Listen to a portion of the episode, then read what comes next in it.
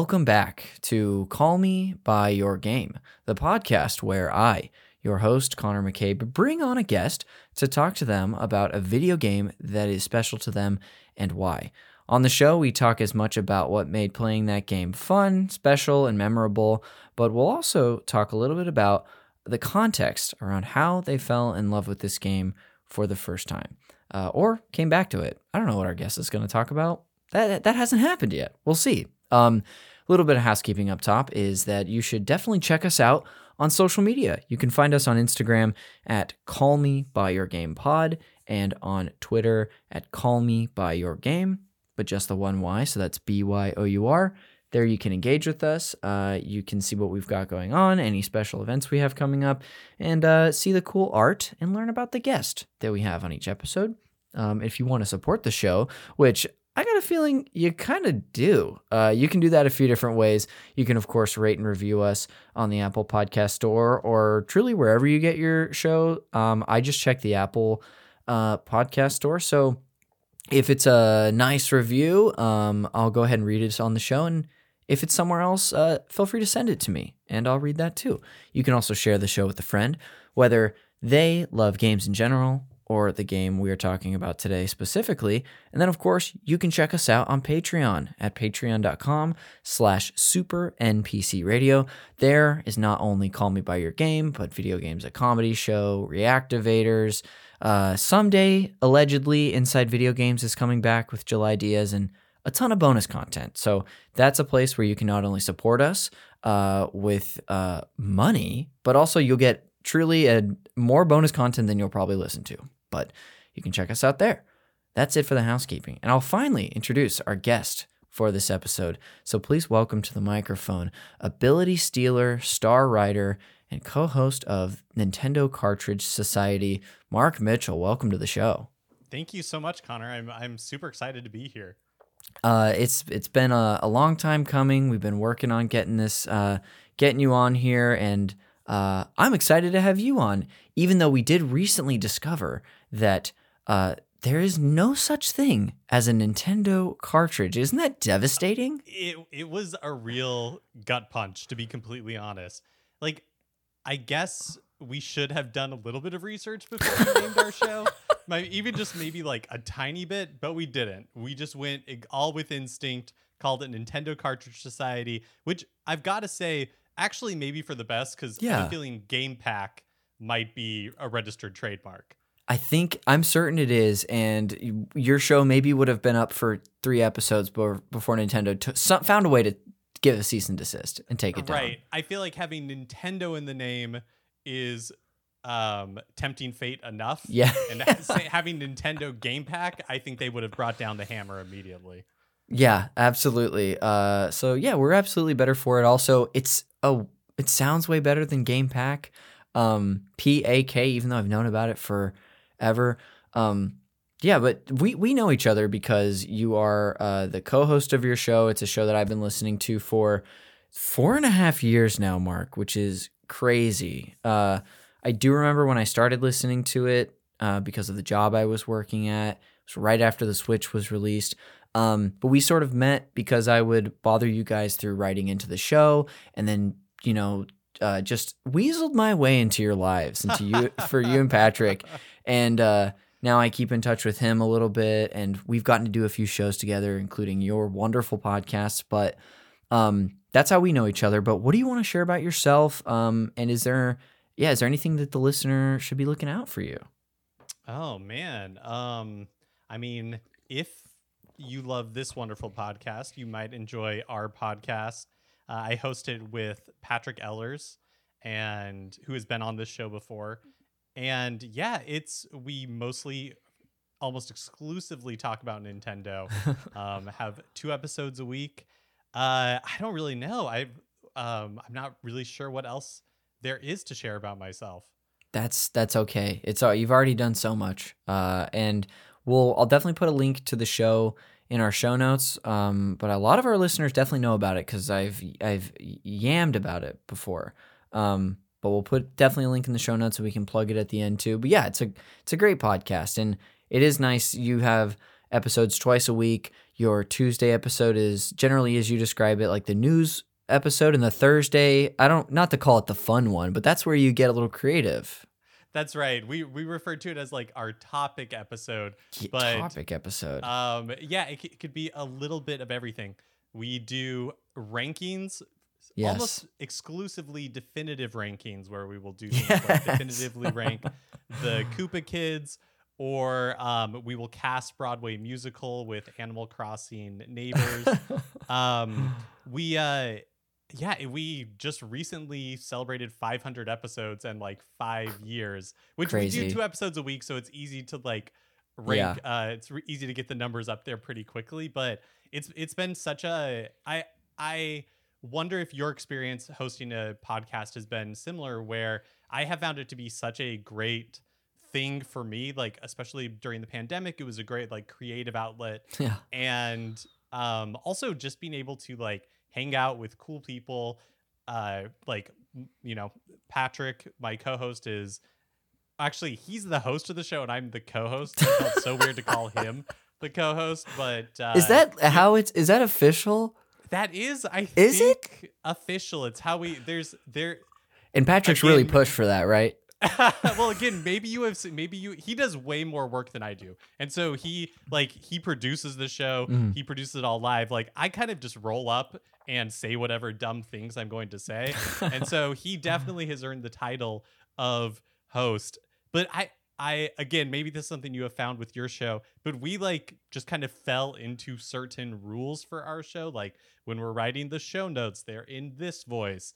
And one of the things that we always do is that is uh it's always patrick and mark. Like that's just like the way that it is Interesting. broken out. Yeah. um and yeah it's just one of those weird things after doing a podcast for five years you're like why are we doing it this way?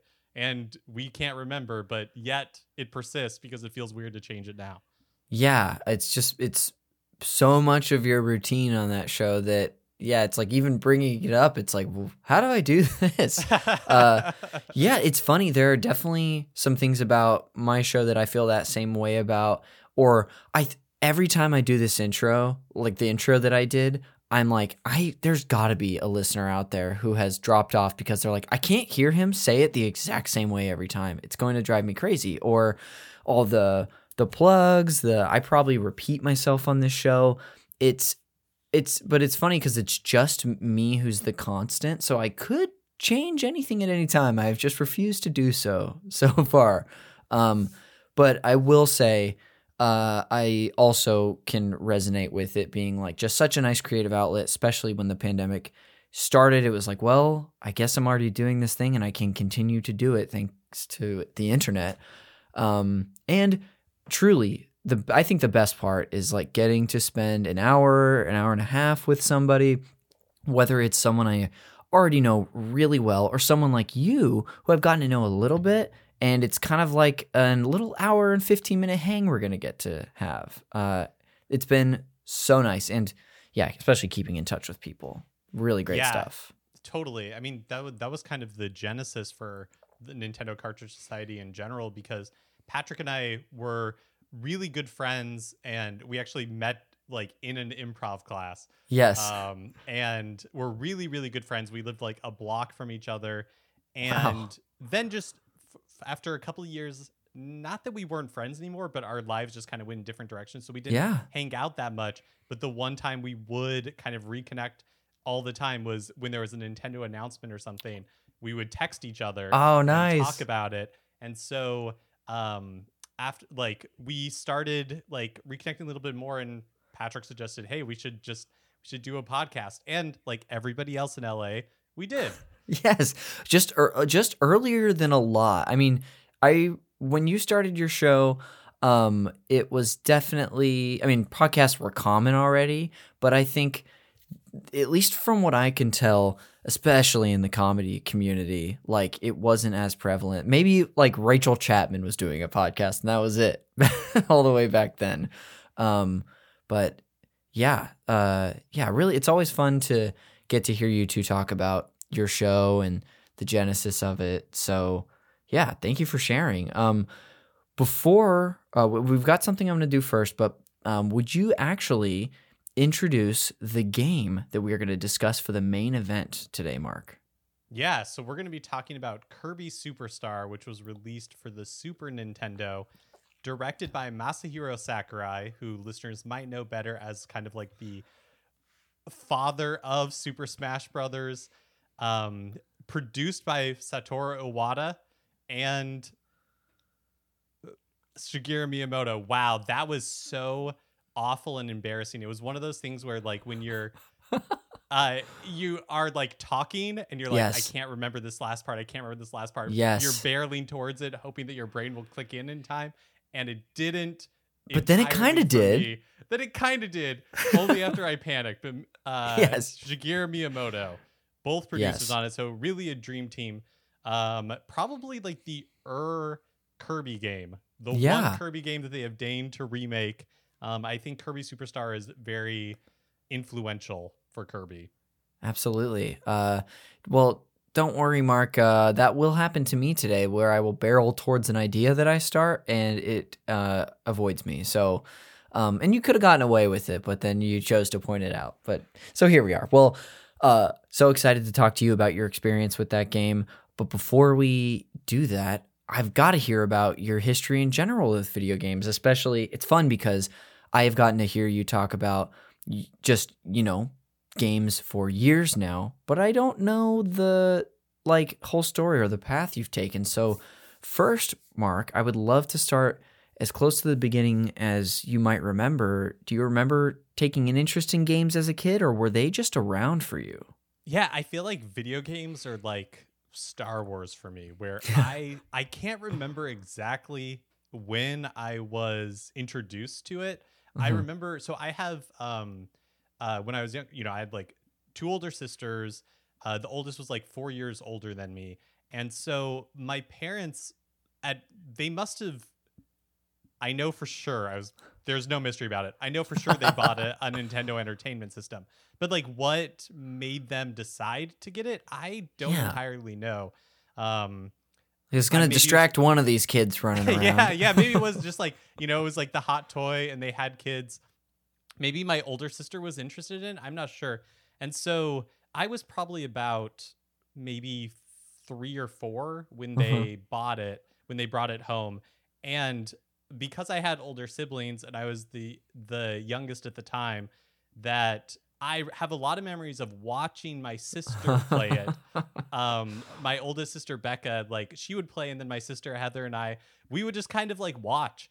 And i like it turned out great. Like i remember watching her beat super mario brothers 3 and that was like the most exciting thing for wow. us as kids right? Because like we were all into it. Like we all felt a part of it even though we weren't yeah. we didn't have the controller. Um but it, the nes was really like special for me because not only did it introduce me you know to like mario and we were always like a nintendo household but Nice. it was um one of the few times that like my parents played video games specifically my mom like my mom would play super mario brothers and she really enjoyed that and so that was like a fun thing that as like kids we could connect with her on and then yeah. like my dad never was never really interested in video games but it wasn't until the wii generation that they got a console again you know for themselves and my Yeah. mom would do wii fit and when everybody was together we would play wii sports and stuff and so the um there's always been that kind of like nintendo through line Yeah. in my family I love that. Uh, I you've probably spoken about it on the show, but where did you grow up? So i was born in salt lake city Okay. and grew up in Utah. And um, we actually we moved to like Central California when I was six, and that's Oh. where the majority of my family lives in Utah now. oh, really? Where did you? Where are you from in Central California? Because I'm from I- Central California. Oh, really? Yes. I uh like we lived in Bakersfield. Oh my gosh, you're from Bakersfield. Yeah. So I'm from a little. I mean, north of that. I'm from Modesto, so I'm oh, like okay, yeah. three hours north of you. But Gosh, that's. I feel like I'm seeing a whole nother side of you now, Mark. um, that's absolutely incredible. Okay, so, um, I'll get us back wait, the. wait, wait. Yeah, I, I feel like we, I feel like we need to talk about Central California for a little bit because, uh, yeah. Don't let me tell- re- sprint past it. when you well, when you tell people that you're from Modesto, what is the reaction that you, or do you get a reaction from people? there are a couple things if they if they know um, what Modesto is.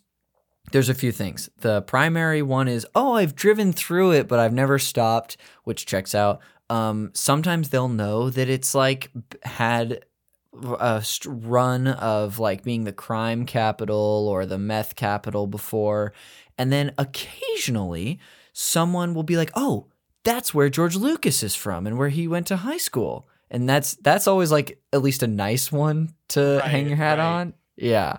Yeah, I Um, definitely uh, hear what you're saying about like the meth capital. I remember Mhm. being in when I, I was like probably like 12 and being in New York Mm. and um, we were sailing and the boat captain was like, "Oh, I know Bakersfield. My car broke down and I had to stay in a motel outside of that, and a meth lab exploded below me." I'm like,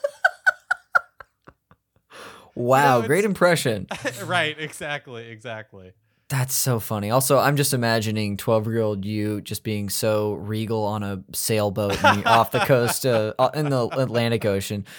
Gosh, that's uh that's phenomenal. So you've sort of had like a similar uh reaction from people when saying you're yeah, from Bakersfield. totally. I feel like um, there's a certain amount of like apologizing you have Yes. to do. I feel like almost for like, um, yeah, and but it, I mean, for me, I, it was it was a I had a it was a great place to grow up. Like, Yeah. I didn't maybe because I didn't know any different, but um, yeah, it, it was Most- totally fine. Mostly the same here. Uh, I'm really glad to have like known the people that I knew and had the opportunities and do the things that I did in Modesto. Um, my family still lives there. Actually, my my mom and dad, and then my sister and her boyfriend live there. Does your family still live in Bakersfield? No, I don't have any. Uh, it was just like we didn't have extended family or anything there. Yes, Um, my dad had moved there for a job, gotcha, and um, so no, there everybody, all my family is left. gotcha. They're like, we did our time and it's up. Uh, Cool. Uh, thank you for not letting me just sprint past the that the Modesto Bakersfield uh, connection there because it's real. Um, uh, so the next thing I was going to ask you, video game wise, not that I want to linger too much on the earliest days because I want to hit a lot of moments in your life. Are that are there a few other uh, NES titles that are that you remember playing or watching that were close to your heart? Yeah, so we, um, we the NES that we got was the one that came with the power pad and Oh, nice. zapper, and it was like a a single cartridge or game pack. I guess now I feel obligated to point out. oh a man, single a single game pack that had uh, the original Super Mario Brothers. It had Duck Hunt and it had World Class Track and Field on it had all three. And so yeah, so it was like a single Wow. pack, and um, so I played a lot of that because we, even though my parents got us an NES and later they would give us like a Super Nintendo and a, Mhm. a Nintendo 64, we were never on the bleeding edge. We were we got Yeah. systems way late when they were cheap. When you know, like a lot of games we got were either they were like selling them at Blockbuster, Yes. or from garage sales and stuff. And so I played, a, but there was no like, we didn't get Nintendo Power. Like, I Mhm. wasn't really aware. I think I was too young. Like, I wasn't really aware of new games that were coming Yeah. out, except for when Super Mario Brothers 3 came out, because that was like a cultural phenomenon. You could get the toys at McDonald's, which is probably where I w- picked up most of my pop culture information Yeah. at that age. As as you know, that's the curse of the Central Valley. You get your pop culture from McDonald's. and so um yeah really the m- games that i played the most on the nintendo entertainment system were the mario brothers games Mm. um and then whatever we got at like garage sales so i Yeah. put a lot of times into like there was like a flintstone platformer Nice. that i played a ton but a lot of games like the legend of zelda metroid Uh-huh. like all of those like I didn't I didn't experience those until way later. Yeah. Like, you know, the Game Boy Advance or the Wii Virtual Console when I had an opportunity and a little bit more money to, you know, like decide my fate. Totally. Uh, and it feels like fate when you're talking about the games that come into your life. So I resonate with that. Uh, that's that's cool. I actually had a similar experience with the NES where it was like mostly Mario stuff and Duck Hunt, but then like uh, Bart and Radioactive Man was like a Simpsons game that we had.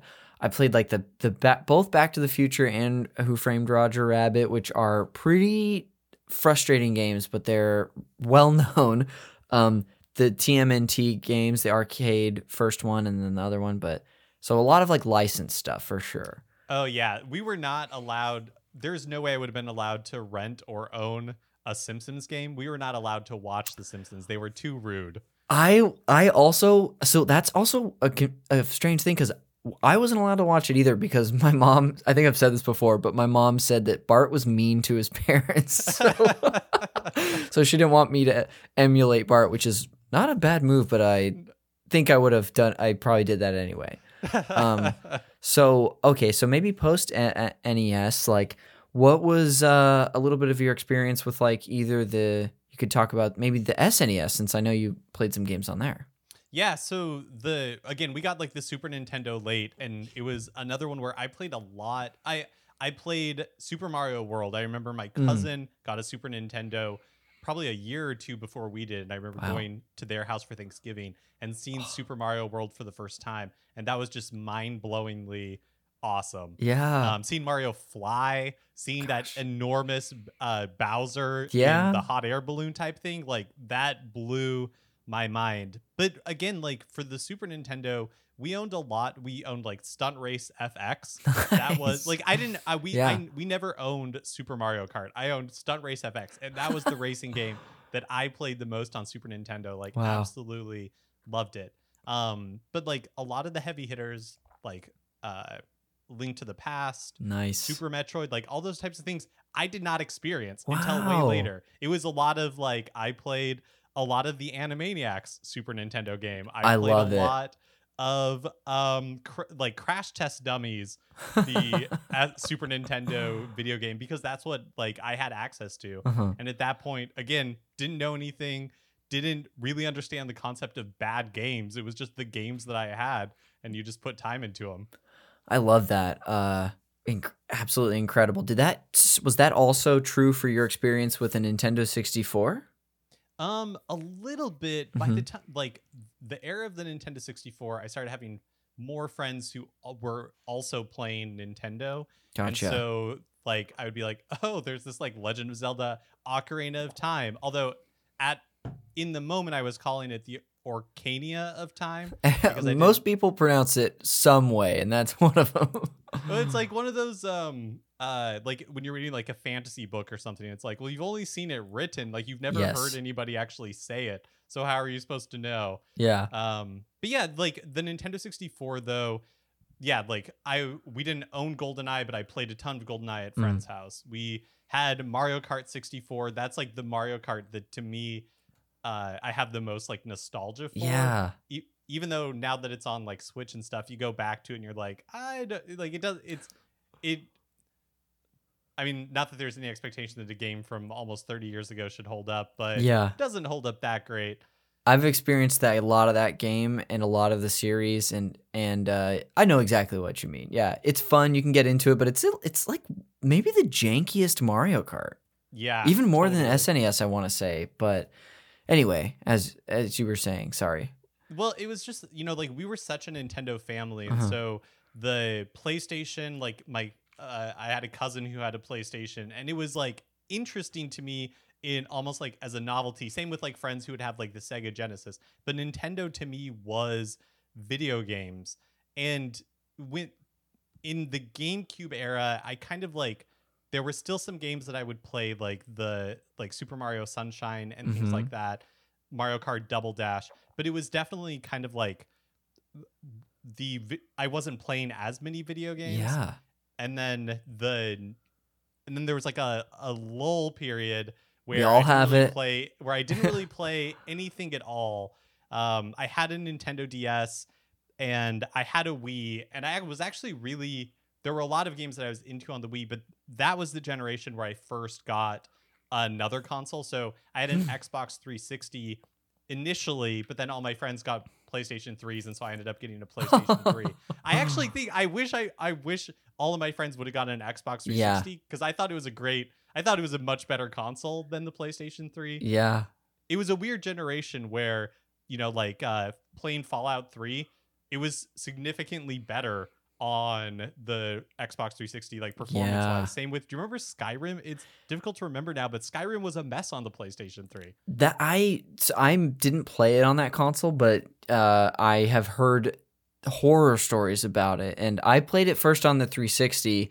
Like at the, I got a 360. I think like the year after it came out, and it was, yeah, kind of a similar thing. But um, yeah, 360 just did a lot better for a lot of those cross-platform games. But that that like time period really did a lot for broadening my like game understanding Nice. horizon because i played a bunch of games and franchises that i had never experienced before um got like really into call of duty like really into call of Wow. duty That was And, like the heyday. It feels like. yeah and then also like borrowing my friend's playstation 2 to play final fantasy 9 for the first time like final fantasy 7 for the first time like experiencing all of that kind of stuff late like after it had already come out. Um and then after that a little bit of like a lull again yes. was late to the playstation 4 really did not buy a wii u at all. I never i Yeah. never owned a wii u kind of like skipped that nintendo generation and w- because and was focused mostly on like played a ton of destiny like put so Oh, many hours into destiny like th- that was the kind of gaming that i wanted to do but then it had a nintendo 3ds didn't play it all that often like um probably owned like five or six games total Sure. during like the 3ds's lifetime but it wasn't until the switch or really like the few months leading up to the switch like the hype for the switch that i went all in on nintendo again and that's kind of where i am today I love that. Uh, that I think I like to think that happened for a lot of people because it also happened for me. I was in a similar situation where I actually did have a a Wii U, uh, but I really would just play old stuff that I had for the most part, or virtual console games. But yeah, as soon as the trailer for for the Switch dropped, or I saw it for the first time, I remember like a lot changed uh, hilariously for me. I was like, "Oh no, I'm back!" in a big way. So, um, that's really cool. I guess something I would like to know is uh, has there been a game maybe over the last year or two, or maybe a couple if you feel like talking about them, that you have really enjoyed or that has like been a very memorable experience? One that actually really surprised me was I picked up late. It was probably around this time last year Hmm. that I got it, although it, it took a few months for me to start it. I picked up Tokyo Mirage Sessions. Oh, uh, yeah. Sharp FE remix for the Nintendo Switch Huh? and mostly on like reputation alone just because i when it was re-released for switch people were saying really good things about it and i um was like okay yeah like this looks like kind of interesting i'm into this anime nonsense like yeah. let me you know what's going on here and i when it when it started out you could definitely feel like oh this is kind of like a budget title like all that kind of stuff but i ended up loving it put a ton of time into that game had a like just like the best time with it and i feel like that's kind of like my relationship with rpgs in general where Sure. it has to be like the perfect has to be like the right time because jrpgs i feel like require so much time investment and like in a weird way like emotional investment that Yeah. for me they have to like i have to be like psyched up to play a jrpg and be like okay i'm gonna do this. I'm going to like throw myself into it. And one of the things that i actually did a lot with tokyo mirage sessions that generally i wasn't doing on switch initially was i was playing it in handheld mode. And so i really was taking uh i have this like weird thing with video games where it's it is for whatever reason psychologically difficult for me to just like pick a game up for 10 minutes and then put it down again Yeah. so I have to be like, okay, I'm going to play Legend of Zelda Skyward Sword. I have to make sure that I have dedicated like an hour or two to it. Bef- you know, like, and if I don't have that amount of time, then I'm not even going to try. But with Tokyo Mirage Sessions, I didn't, didn't do that. Oh, Kind almost counterintuitively for a JRPG where it'd be like, oh, I have like five minutes between meetings at work. Like, great, I'm going to uh, do like a battle or move like a little bit of forward progress. Uh-huh. And that did really change the way that I use the Switch. I use it way more in handheld mode now because it's just like, oh, I don't know, for whatever reason that like psychological barrier was broken a little bit. Mhm. And it was just like, oh yeah, I can play this the way that it was in that, you know, I can use the Switch more to its full potential and just uh, play this a little bit here and there. So I, I loved Tokyo Mirage Sessions. If anyone is looking for a weird JRPG, I highly, highly recommend it. The battle system is really fun where you're like building these combos.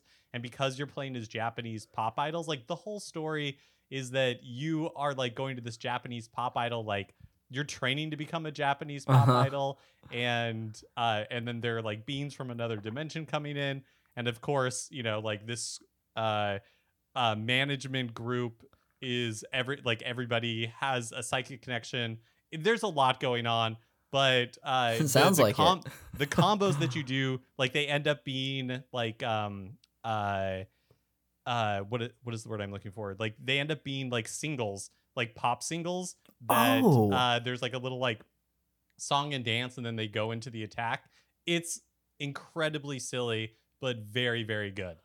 That's uh that's the this is the best pitch I have heard on this game. I have actually heard a lot of uh enjoyment and uh, and enthusiasm from other people, but if that was uh man, it's like it all hit me at once and I'm I don't know it's it's one that I'm like I don't know if I'll if I'll get around to it, but I'm very intrigued by everything you just laid out. Uh I'm glad it was great for you. That's that's great. Well, um unless there was any big uh big hitters for you or anything you really felt like you wanted to share about your history with games, um, we could get into the break. Did you? Was there last chance for you, Mark? Anything else you needed to bring up about your history? Ooh, I guess I, I feel like the the only the other game that I've played like in the past few years. I mean, it's been a while now. That Yeah. really kind of uh made me realize how much I love the communal aspect of video games is uh Legend of Zelda Breath of the Wild Oh yeah, which a lot has been said about that game. It is maybe like one of my favorite. It is for sure one of my favorite gaming experiences of all Mhm. time. Like maybe my favorite because one of the things I loved about it so much was being able to play it at the same time like everybody else was experiencing it for the first time, and so it, the game felt so limitless yes. You would go online or you would talk to somebody and they would describe something that they saw or that happened to them or something they did. And it, it like it would just constantly be like, I didn't know you could do that. I have, to, yeah, I have to like get back into this game and try that out for myself. Like it was a uh, just a completely like magical experience for me. I love that. Were you? Um, I'm, I'm sure I've heard you talk about it, but were you a like launch day or window switch person? Yeah, we I uh pre-ordered. I was actually I was um coaching an improv team when the Switch pre-orders opened on like Best Buy. So I was like, you know, like uh had my notepad in my lap um with my phone on like the notepad yes. and was, you know, like frantically pre-ordering while like people were doing scenes.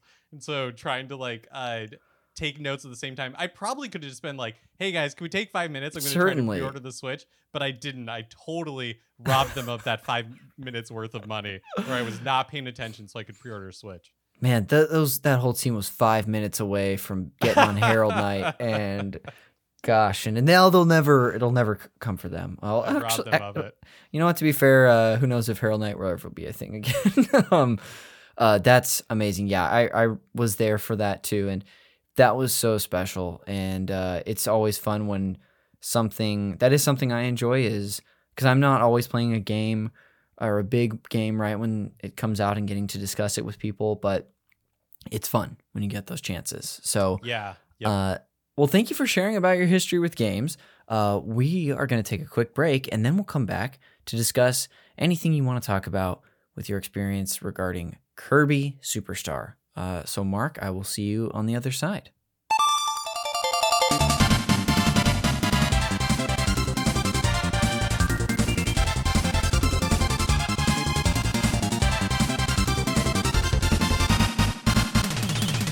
Welcome back to Call Me By Your Game. Of course, here to discuss Kirby Superstar with Mark Mitchell. Mark, welcome back. I'm still so happy to be here. Oh my gosh, I was worried it was gonna that the shine had worn off. Yeah, what if I what if I just dropped the hammer right here and was just like, "Oh man, I'm having a bad time. Wish Yeah. I wasn't here, but we might as well get on with it."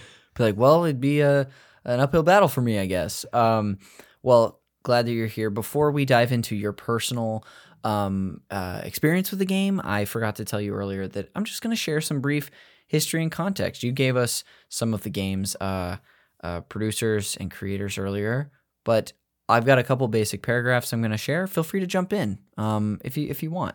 But for now, Kirby Superstar released as Kirby's Fun Pack in PAL regions. So there's that PAK coming back at us, Mark. It's like it's it's almost negging you in a way. It, Um, it is gonna haunt me for the rest of my life. Gosh, it's just it's following you now. Um, Oh, but Uh, it is. But you're right. It is like negging me because it makes me want.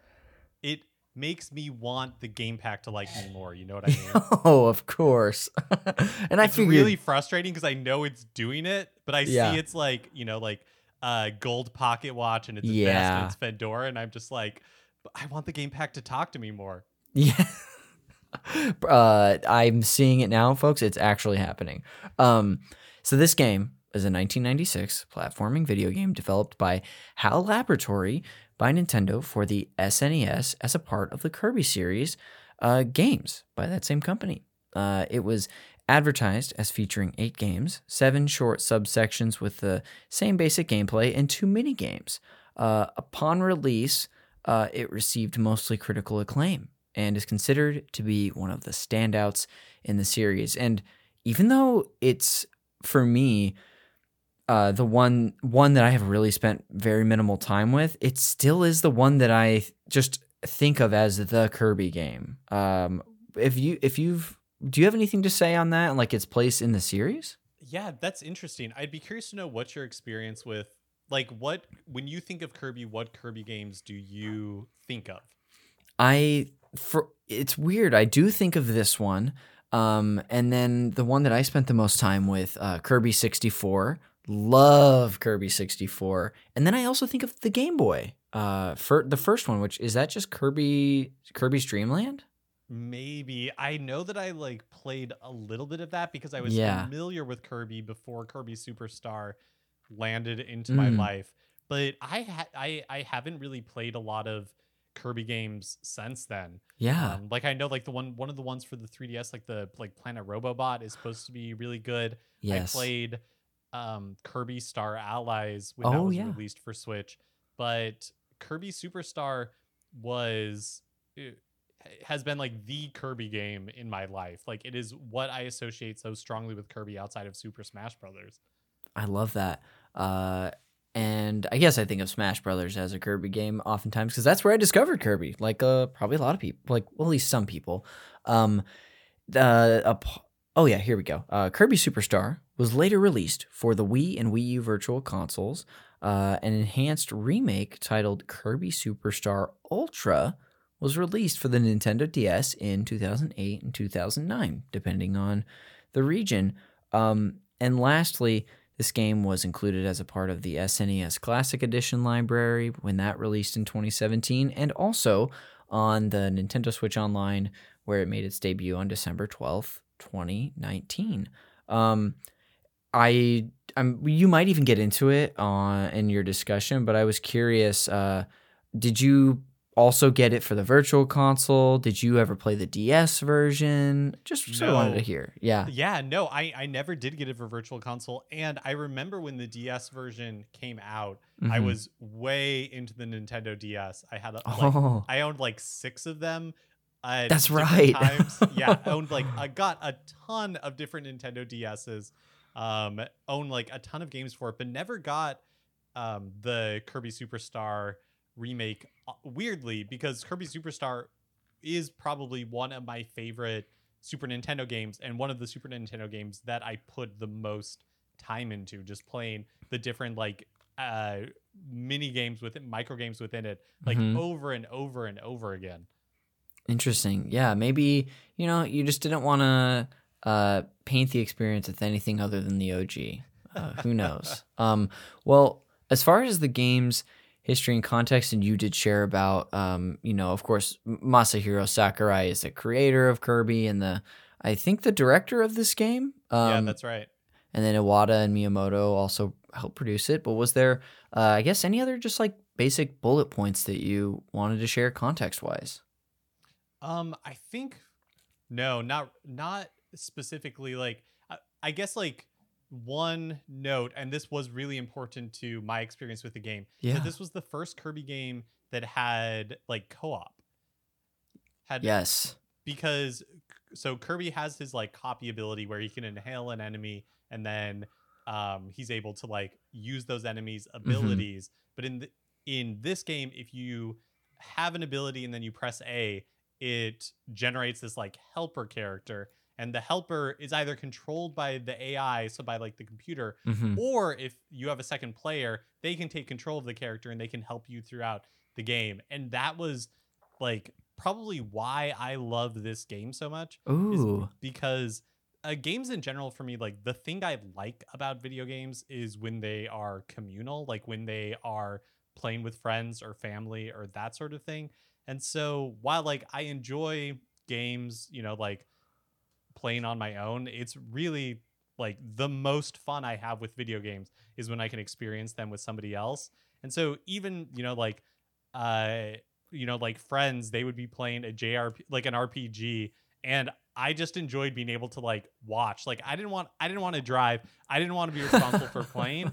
Um I just want I just wanted to be able to like e- like experience it and share that experience with somebody. And um in fact, when when like Patrick and I are playing a game together, I vastly prefer when he plays and I just get to watch. And part of that is because I like I feel undue pressure when I'm the one who's actually like playing the game and I don't want to be the one, you know, like uh I am not that good at video games. yeah. Like um I you know, I'm not somebody who is like hyper skilled at them. Mhm. And so I so if I'm going to fail at it, I don't mind failing on my own because I can just like grind until I f- f- finally get past Yes. it. But if somebody else is watching, then it's like no, that's like pressure that I don't want to have to deal with. Like I don't want to like tr- tr- die at a boss like repeatedly and just have somebody be frustrated because I'm not doing it right. Like no, Yeah. no, no, no, no, I can't handle that. It's kind of a thing uh, that I will even feel just like streaming on Twitch is like, I hope I am just continually making progress in this game or it's enjoyable. Like, I'm gonna, I'm planning to stream later tonight and I'm like, I'm near the end of this game. What if I just keep getting murdered and I never, and nothing happens? So I, I resonate with that in a different way. That's, that's great. And that's actually the copy ability um, or the ability to like you know shoot out a new partner. I did not know that until I I played it a little bit leading up to this episode, and I thought that was so fun. Uh, so I'm sure playing with someone else would make it even more fun to let them use that instead of the AI. Yeah, so my um I have a a younger sister and we were we are really close, but growing up we're like 2 years apart and Okay. we're we were uh very close. We did a lot of things t- together and um I so we would play like this game and Donkey Kong Country just all the time because both of them had like, you know, you could play in co-op both people Yeah, could play and being able so that's really why I have such fond memories of Kirby Superstar is because it was being able to it was spending that time with her and we you know like would be trying to like perfect strategies uh-huh. get through things as quick as possible and figure out what copy abilities were best for this moment and all that different kind of stuff and and that really like um I think ch- like those sorts of experiences like really changed what I want out of video games and like what I Hmm. wanted out of video games.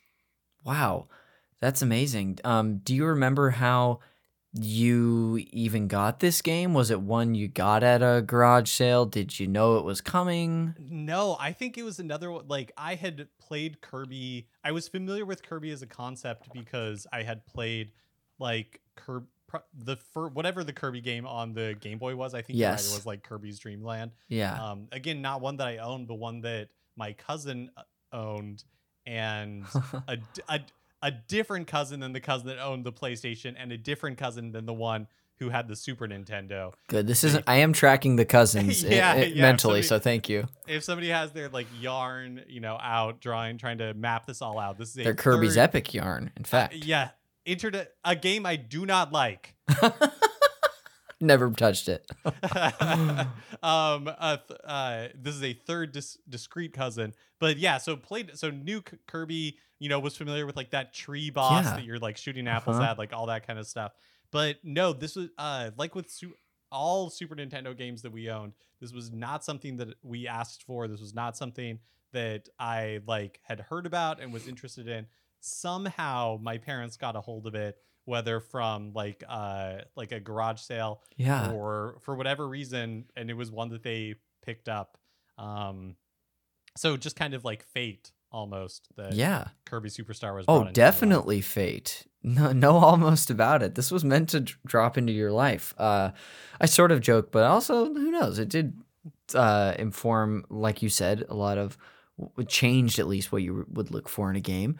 Uh, that's fantastic. Um, what about the game was I, I, I definitely want to dive into more of the context and you playing with Becca in a little bit, but as far as the game itself, um, what do you remember or to this day like about it and what was fun for you? I think what was what's really cool about Kirby Superstar, and in theory, what I have not played t- like all the Kirby games, but one thing that's really fun is that Kirby is such a malleable character. Mhm. Like you can like, what is Kirby? What is Dreamland? Like there aren't really a ton of rules for it, and so like having these eight little discrete adventures that the you know there's one that is very much just like uh, a standard like Kirby's Dreamland like what you would expect but then by the end you're opening up Milky Way wishes where it's like the the um, like earth and the moon are fighting and you know like there's that's like the this- Kirby I know.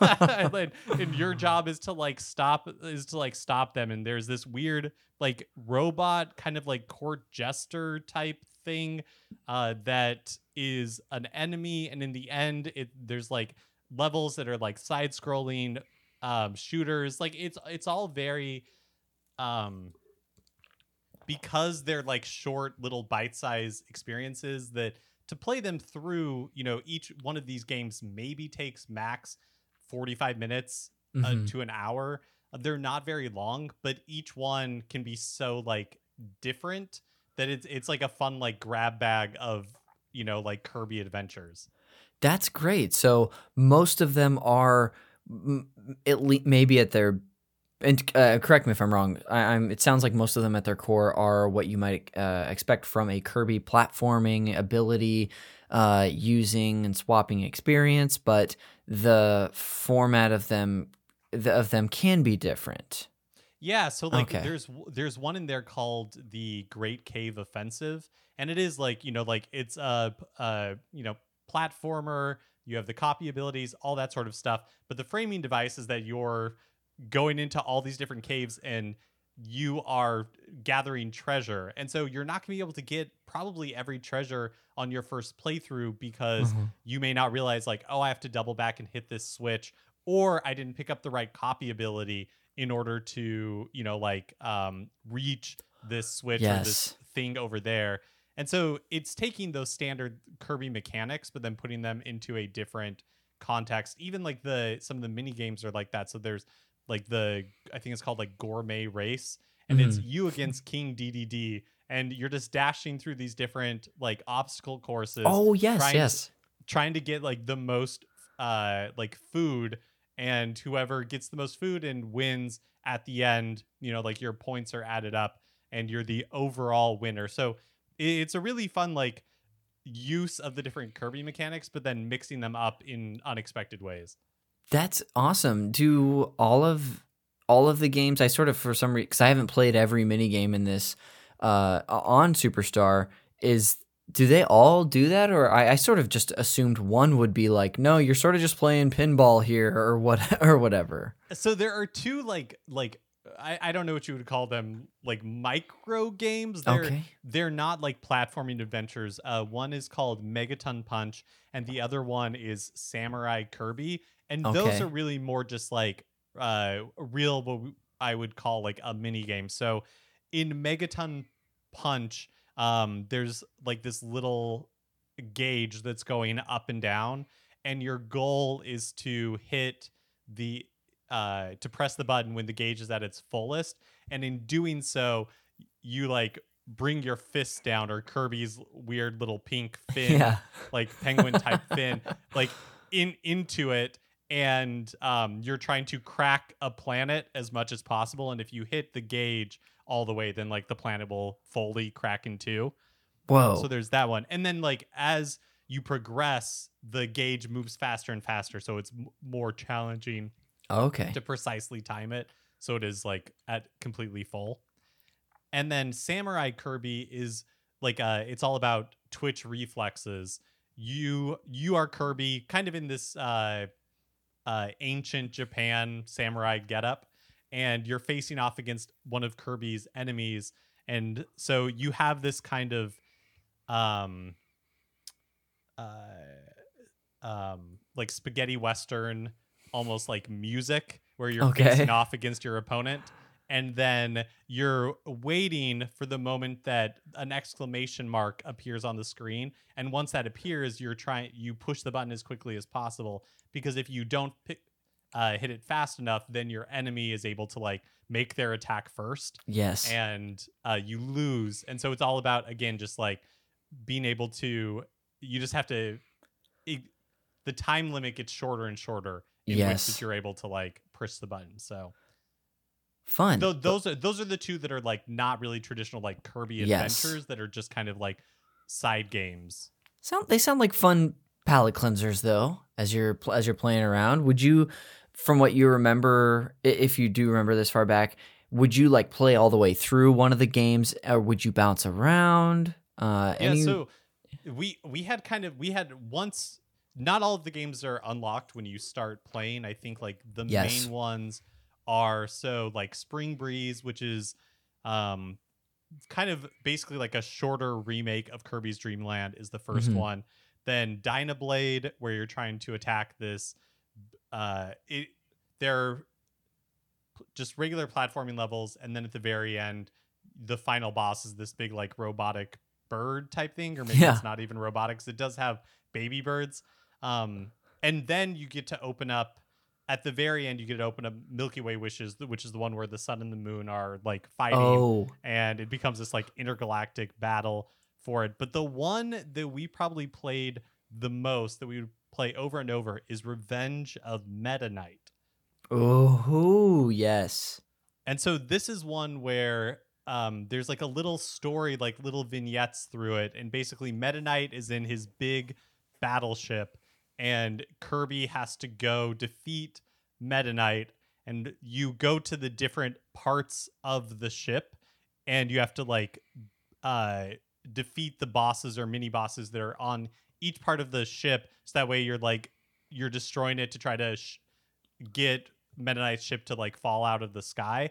And Mhm. this one is really, really, for whatever reason, was really, really engaging because before each of the little sections, like when you land on that part of the ship, um, there's little like characters that are talking at the bottom, like there's little text boxes being like, "Oh, Kirby's on the front wing. What should we do?" you know, and Meta Knight's like, "Get him." Um, it, it's uh, and so for whatever reason, it, it felt the most uh, dynamic, like the most Yeah. exciting one to play over and over. Goodness, it's almost its own little Star Wars adventure in there. Like you boarding the Death Star, and and but they know that, that you're there. That's that's fantastic. Um, very very cool. Uh, especially someone who's only gotten to poke around on the earlier games. It's fun to hear about your experience with them. Um, w- one other. Oh, um, is this a game that you have uh, revisited throughout your life, or were you just primarily playing it back then? It's one that I was like primarily playing back then, and so Yeah. that definitely like colored my uh, experience with it because Yeah. I thought about it in one very specific way. You know, like um, and so other Kirby games that I have played, I was comparing to it, but in an unfair way. So when I was playing uh, Star Allies, the most recent game on Kirby game on Switch, I was comparing it to my memories of Kirby Oh. Superstar. So I was like, oh, like Kirby was moving really slowly. The computer characters, when you have like the AI allies, they do everything for you. Like that's not all that fun. And then in getting ready to record this show, I've gone back and I've been playing Star Ally or excuse me, Kirby Superstar for the first time in years where I've really Wow. like put time into it. And I'm like, oh, all these things I didn't like about Star Allies are actually what Kirby Superstar is like. And so I was unfair I was unfairly maligning Kirby Star Allies when it actually was a very faithful recreation of the experience of playing Kirby Superstar. And maybe because I played this so much with my sister that uh, I didn't I don't have a lot of memories of experiencing it with like the computer controlling Sure. the uh, uh, helpers. But Yeah. yeah. like Kirby kind of moves slowly. The eh, the computer characters, if they're on, like they will just decimate everything. Like even when you don't want them to, they're just like taking out enemies Yes. left and right. And so it was like, oh, I was probably unfair to Star Allies. It's actually a very faithful recreation of, I guess, what Kirby games are like. Yeah, gosh, poor Star Allies. Uh, you're you're getting your moment here. Where Mark's apologizing. Um, I would like to hear more too about um what you might even remember, even if it's just general, about playing with Becca and like, and and when you were playing this game. Any context that was that you felt like bringing up today? Yeah. So the sister that I was like playing this with was my younger sister, and her name Oh, is Ashley. Ashley, And, so um, sorry, Ashley. I know you're listening. uh, and her and I were we are very close, and we were really we were really close at the time. Um, she's two years younger than me, and there there was like a brief period that e- that now I cannot even like really remember because I don't remember a, a lot from that time in my life. But yeah, in there was like a time in like high school where we did not get along and Mm. but that was like the one like brief period where ashley and i have not been very close but um when we were when we were a lot younger like around the time that we were playing probably like kirby superstar like super nintendo era uh i was really really really into performing and like really into theater really. Well, checks out. You're still a performer. and so like we would put on little like plays for my parents and um oh man my parents probably uh have they've sat through a lot of bad like uh terrible performances but we're like willing to sit through it where it's like i would do like a little performance where i was like lip syncing to the soundtrack of Les Miserables and they would just like and like dimming the lights and giving putting lots of emotion into it and my parents would indulge me for whatever reason so That's so I guess It is, sweet. I guess it is. Uh, yeah, it was very, very, very nice of them. But, uh, but, uh, poor Ashley, like I would make her audition for these plays, and but always cast myself as the lead, and so, um, I guess that's. I, that that's the fate of the younger sibling, I suppose. It is. but Uh, um, Ugh. uh but yeah so we would so that that's like what i remember yes. that is the super nintendo era for me is you know like um just being really really close with my sister and just having like a lot of fun being you know like uh turning down the turning down the sound having it be like rainy outside turning down the um the sound on the tv and you know playing like our favorite music or like musicals or something like that just being able to like spend that time with uh somebody else like now like looking back on it is a time like it was very meaningful and i think definitely like i was saying like shaped my relationship with video games and like what i enjoy out of video games is having to be that like communal experience where even if uh we're not all playing just being able to like s- eh, spend time with people and experience this thing together That's fantastic. Um, Uh, another question that I like to get into sometimes with people is, would do you remember where you two would play this game? Like what room it was hooked up in, and do you can you paint that picture for me at all? Yeah, so we had this um it, it was in, in our family room and we uh and we would what what we called the family room and it was we had a larger TV um this was you know like the but I mean larger than the one that we were playing the Super Okay. Nintendo on. So we had like Oh, the main like TV that probably wasn't that big. I mean, uh, maybe like 27 inches at most, probably not that big. But that that was like in the TV cabinet, and then underneath the TV cabinet, we had this smaller VC, VCR TV combination that we bought for road trips. And so um, we would all pile into the car, and you know when we were going to visit family in Utah or something, and that you know from Bakersfield that was like a 10 hour drive 10 to 12 hours and so in order to help keep the kids entertained we had this tv where we would be able to watch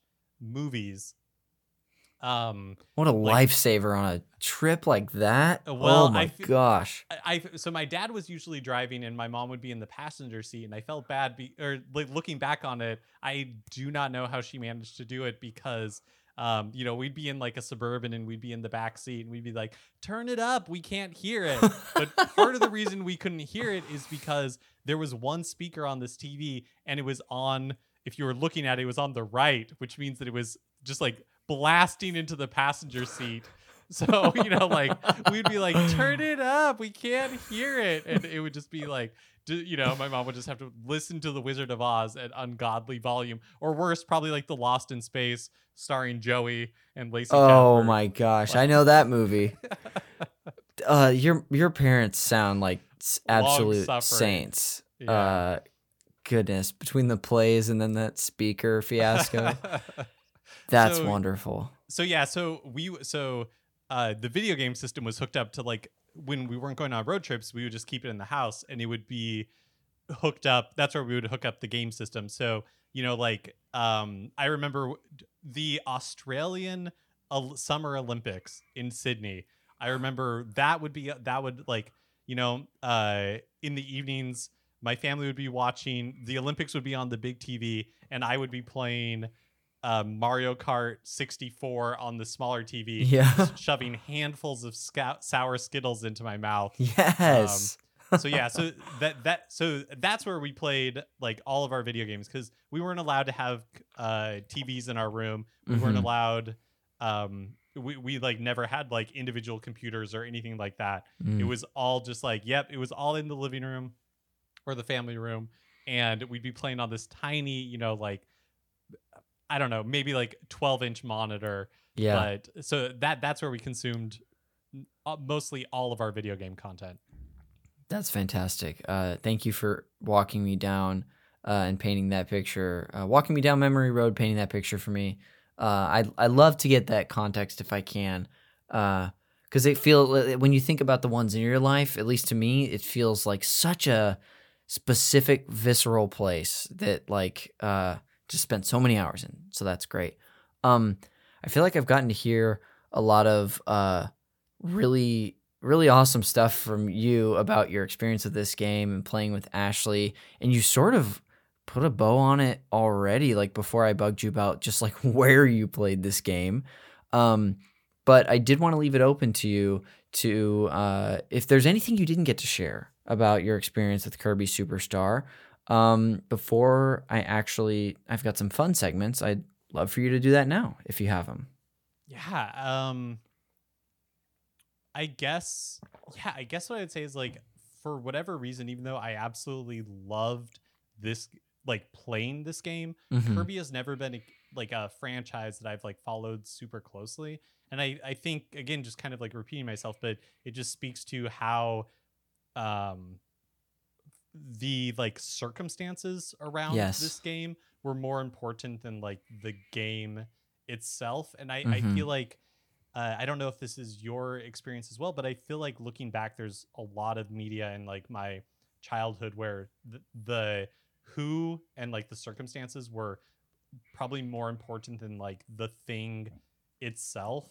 Like Mhm. I, you know, um, uh, I really, really, really liked Raiders, Indiana Jones, and like Raiders of the Lost Ark. Or probably a better example, like I really, really liked Jaws as a kid. Like even Yeah. though it really scared me, but I don't think it was because like like I had a, a great appreciation for cinema or anything like that. It was because I had really great memories of going to Universal Studios Hollywood with Yeah. like friends and family and being on that tram tour and having the little you know rubber shark jump out of the water. Yes. And so like those like warm associations boiled over into like I loved everything Jaws because it Mhm. reminded me of you know like um those good memories and that's how I feel about Kirby Superstar is Mm. it's like um the yeah just like the positive associations with the time and like with the people is has really like uh is the reason I love the game and you know like when I tried to play Kirby Star Allies or other Kirby games it's just like it is it makes me just reflect on oh yeah it's not really like the thing that is important in this situation it's the uh it's the people Yeah. Let that be a lesson to humanity. It's about the people. um, well, Mark, thank you again for coming on here to share about your experience with that game. That was just so so great to hear from you. Um, but before we actually, you know, head out, I do have a fun couple post show segments for you uh, based on this game. The first of which is the Fact Me by Your Game segment, and that's where I'm just going to share a couple fun facts that I discovered about the game with you. Um, the first one I have titled Kirby CG Star. Uh, and the, here goes nothing. Development for Kirby Superstar lasted three years, which was much longer than usual for the era. And this was partially due to the influence that Rare's Donkey Kong Country had uh, uh, uh, graphically. Um, that game obviously had the uh, CG graphics, I think, done by Silicon Graphics, um, or am I just thinking of the N64? Either way, they had the um, the 3D sprites that they would animate for that game, and Sakurai was certain that using CG would be beneficial for the game's experience, so the team redid the artwork about halfway through development, um, causing the game to be released in 1996 at the, the year the N64 was released. wait where did they where did they use cg it's at the very like when you open the game and i think in a few other like uh m- not movie spots but like v- parts where they just play an animation not in the gameplay though the gameplay is still like just 2d sprites like you'd expect but i the opening specifically it actually hit me when i turned on the game i was like Oh. oh kirby's kind of like got that Mar- uh super mario rpg um donkey kong country thing going on That's right. When he's like riding the star around during like the attract screen. Oh man, that's crazy. I did not realize that. So I think it's just for artwork like that, not any of the gameplay or animation. Um, so yeah, uh, the second one that I have for you is uh, called One More Game. Uh, I don't know how to pronounce this word. I'm going to give it a shot, but uh, Kajero Mansion was a horror game with an emphasis on action and puzzle elements um, that was uh, that was at a certain time posed to uh, poised to be included in this game. So it would have been a ninth game included in Kirby Superstar, and it saw Kirby stuck in a mansion and. According to this uh, article, unable to inhale, which is, you know, that's Kirby's whole thing. Um, it's probably a nightmare he has regularly. Uh, Hal also planned to include a move that allowed Kirby to create an explosion from guarding, but cut the idea. So, not a lot of th- this whole game, in fact, doesn't really sound like a game to me. It mostly sounds, at least from this article, sounds like just a few pieces of a game. Uh, like Kirby's inhibited and this he could explode, but there was almost a ninth game included in this. I am fascinated by the idea of Kirby in like a haunted house type Yes. scenario. Like I'm imagining like Kirby Castlevania, and that sounds like a game I want to experience. Yeah, that uh could probably get you back into Kirby, I think. um it's it's interesting. I feel like even in most horror levels, from what I can think of of uh the like Nintendo franchises, it's not that the characters' abilities change, but they're just in a, like a horror or a scary environment. Whereas this, it's like, oh no, Kirby can't do the thing he does. That maybe it was too much for them. Is but yeah, maybe maybe it was too much. Although, give him a whip, maybe we're talking. Oh, yep. Uh, and sometimes it sometimes uh he tosses axes. I don't know, or holy water. Um, that'll do it for the fact me by your game segment, and I'll go ahead and lead us into the game recommendations. Uh, and this Mark, is, as I always tell my guest, is my one forced tie-in to the movie Call Me by Your Name, where I'm going to treat uh, Kirby Superstar as your romantic, passionate summer love that you are going to be moving on from. Uh, and I'm seeing these, looking at these recommendations for you as uh, as potential new partners. Um, some of them, you know, sometimes I'll have a one that is uh, like when someone dates someone new, as you maybe have seen in your life. Sometimes they are exactly like eerily similar to the previous person they dated. It could be someone out of left field, or um, just like a refreshing change.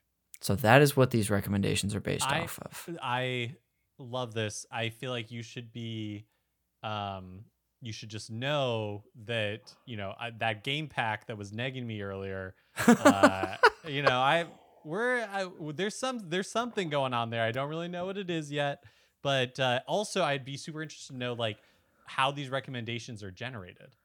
They are. Uh, I will usually choose like an element about the game, mm. something specific, and then try to find a game that uh, is in line with that same element. Um, I try to do different games from other franchises, like I've done here.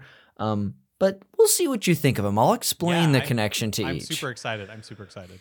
Um, all right. So the first one is uh, if you mark what you really loved about uh, Kirby Superstar is that you you love the game because it has a bunch of different uh, play styles. Even though, as we talked today, it seems like there's pretty much just the same Kirby play style in different environments. Um, but if you want a game with a bunch of different games in it uh, that sticks to that Nintendo brand, we'll go ahead and recommend Nintendo Land for Wii U. Have you toyed around with this at all? I played a little bit of it. Like um, the two games that I played. Have you played a lot of Nintendo? Land? I've played a, a little bit of it, like when I got the Wii U. So the t- the two that I played are like the one where you are uh, chasing. Yes. Like uh, is it Mario? Like you're toads and you're chasing yeah, Mario, something like you have little outfits on your Mii's, I think. Yeah, yeah. And then the second one is um the like Luigi's Mansion. That one's very fun. Game where one person is the ghost hunter and everybody else is the ghost. Is that how I, that works? It might. I don't. It could be the other way around, but I honestly don't remember. It's been a little bit. But yeah, uh, though, but those those are the those are the only two that I've really messed around with they've got like a there's like a Pikmin one that they have. Uh, there I think is like an a Zelda like archery one. There might even be like a a, a Metroid one as well, but they're the one I also like you have mostly played Chase and then the Luigi's Mansion one. Yeah, which we always code, called roast that ghost because if you if you shine your flashlight on oh maybe that's what it is. Maybe everybody is a uh, ghost uh, or a Luigi with a uh, flashlight, and then like the other. We're not going to figure this out live. No, but there's flashlights and there's ghosts. Yes, that we know for sure. Um, that's your first recommendation. The second one, which uh, you know, is really a I'm gonna go ahead and call it a poor pull, but I'll just pitch it to you. Um, if you want another game, you just were obsessed with the opening animation mark. You're like, I gotta have more CG in my life. On the Super Nintendo, I was gonna recommend Super Mario RPG. Um, even though uh, the game we're talking about today is not even animated like that for most of it. Um, have you played? I know that Patrick has played that game. Have you dabbled with Super Mario RPG? Yeah, I have played Super Mario RPG. It was one that I had to go back. Like as a kid, we rented it um, thinking that it was a like a Mario game. Oh my! And so just being like being very thrown when it was an RPG and not getting through it in oh, yeah. the like rental time. But it, so it was one that like it wasn't until later when it was available on like virtual console, I think, or something like that, that I was able to go back and like actually play it as an adult. Um, yeah, that's fantastic. Uh, well, I have one final recommendation for you. Mark, and this is the big one. If you just want to play another game where you just suck, suck, suck, I'll go ahead and recommend Luigi's Mansion 3 for the Nintendo Switch. Uh, that is such that's such a good recommendation coming off of Kirby. I know I'm dead serious. Like Luigi's Mansion is uh the the perfect the perfect rebound game after breaking up with Kirby Superstar for sure. Have you played Luigi's Mansion 3? I did. I really enjoyed that game. Yourself? Yes, and there Yeah. was another one where it was like the uh, introduction of Gooigi and the Yes. introduction of co-op into it. I Oh, felt like yeah. made that game. I haven't really have. Did you play any of the um, multiplayer, like the the None of Like, it. dip- yeah, me either. None that of feels it. like a huge like something. It's like the be- hotel thing, right? Where you're, well, that's the whole game, but I think you're like cli- the scare floor stuff. Yes. Yeah. Yeah. The scare floor stuff. That seems like that would be something to get a group of people together and like that would be really fun to play. But no, I Absolutely. I completely eat up all the silly like mythology stuff that Nintendo throws out there. Mhm. So Gooigi is a real like feast where he's like was made accidentally because like coffee got dumped on something Yes. or another and this like goo came to life and so it looks like goo it looks like lime jello but it tastes like coffee um i'm a big i'm a big gooigi stan Uh, and if you would have sent it any different, I don't think this episode would have aired. But now that you've you have, uh, it's gonna go ahead and drop on the feed. Um, and also I didn't even think about the co-op element of it, but that works too. Uh, I'm gonna pat myself on the back for that accidental triumph. Um, well, that'll f- close out the game recommendations, and Mark, that will actually bring us to the end of the show. So uh, before we go ahead and leave some moments for you and then myself to plug whatever we'd like, I just want to say thanks again for doing this. This was so much fun to hear from you and, and learn about more of your history with games and this one in particular. So thank you for coming on today. oh thank you thank you connor thank you so much it was my pleasure All right. Well, uh, what would you like to plug? I know uh, probably Nintendo Cartridge Society, but yeah, it, whatever you want to plug, feel free to hit it. I'll put a link in the show notes. Yeah, I will plug Nintendo Cartridge Society. It's the pod, the Nintendo Focus podcast I do with my friend Patrick Ellers. As I said earlier, I need to make clear he's the host. I am the co-host. But it's uh, we do two episodes a week. On Tuesday, the news episodes drop where we cover all the Nintendo news from the previous week, and then on Thursday we release a topic episode where we are either doing a deep dive into a game or a definitive ranking of something Nintendo related. It's a lot of fun. Connor's been on the show. You should check out that episode if nothing else. Um, although that one probably didn't age particularly well because it was a predictions episode. yes. But If you still, if you loved Nintendo's E3 this year or fascinated by it, it it'll be fun. But but you guys do put out so many fun and creative and engaging episodes, even when there there are topics that or games that I have not. It's rare that I miss an episode because I'm usually like, yeah, I may not know that much about this musical that you're uh, casting from Animal Crossing or or some other topic, but it's a really fun listen, and yeah, definitely recommend it. well, um, thank you. That's that's really nice of you to say. But yeah, um, you can check out the show. We're on Apple Podcast or generally wherever you get your podcasts. Killer.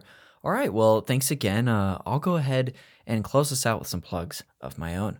Uh, the cover art for Call Me By Your Game is, of course, done by Glenn J. And you can find him and his other wonderful work on Instagram at Glenn with two N's dot J A Y. Uh, as I said earlier, we are all over Patreon, or really, we're just on our Patreon, uh, which you can find us at patreon.com slash where you get, uh, I've talked about all the shows that are represented there, but you get a weekly show, Super NPCs, where me and producer of the show, Jeremy Schmidt, uh, talk about whatever topics that we want. We recently did our uh, each of our top nine Pokemon. So it's a top nines where we just rank our top nine in a category.